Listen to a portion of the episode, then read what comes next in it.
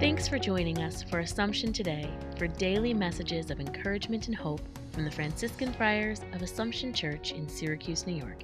Here's today's message.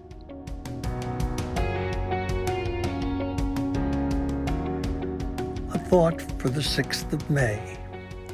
The first reading on this Wednesday of the fourth week of Easter begins with the simple declaration the word continued to spread and grow.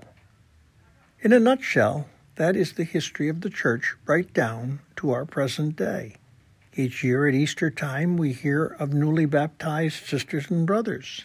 Frequently, we read of advances the Church has made in widely diverse parts of the world.